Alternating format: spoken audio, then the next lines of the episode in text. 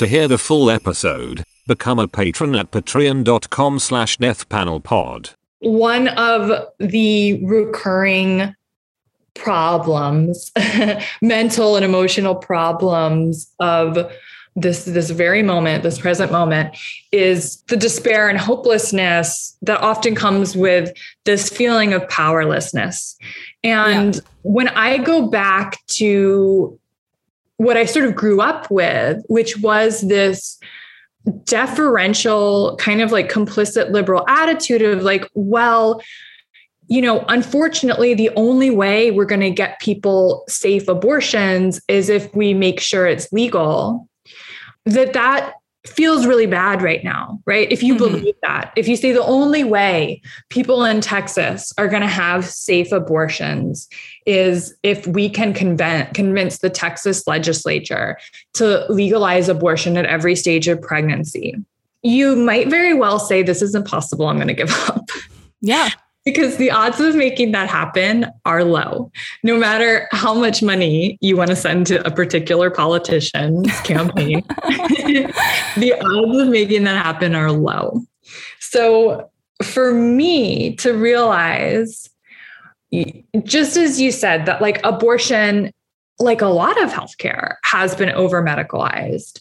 And again, just to give the caveat, it doesn't mean that there aren't people who will need surgical abortions. Of course, there are. And it is imperative that we make sure they get those and that they are affordable and not going to send them into deep financial debt or any financial debt. I don't want them owing a dollar. Um, yeah. But, but, but for me to like, I, I mean, I, I don't know, it, maybe it sounds corny, but, or just like overused, but for me, like to see what we can do for each other, like to, to just see what type of care we can give each other is really powerful. And like I know that the I am aware that Texas is criminalizing that too.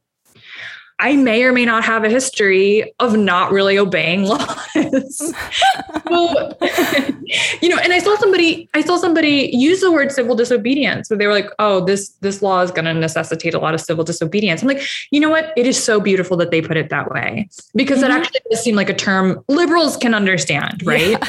it's like, yeah, yeah, yeah, maybe this moment is going to require a little bit of civil disobedience. I'm sorry about that. I don't know what you thought was going to happen, but people are going to need abortions after six weeks, and mm-hmm. they're going to be determined to get those abortions after six weeks. I want to help them.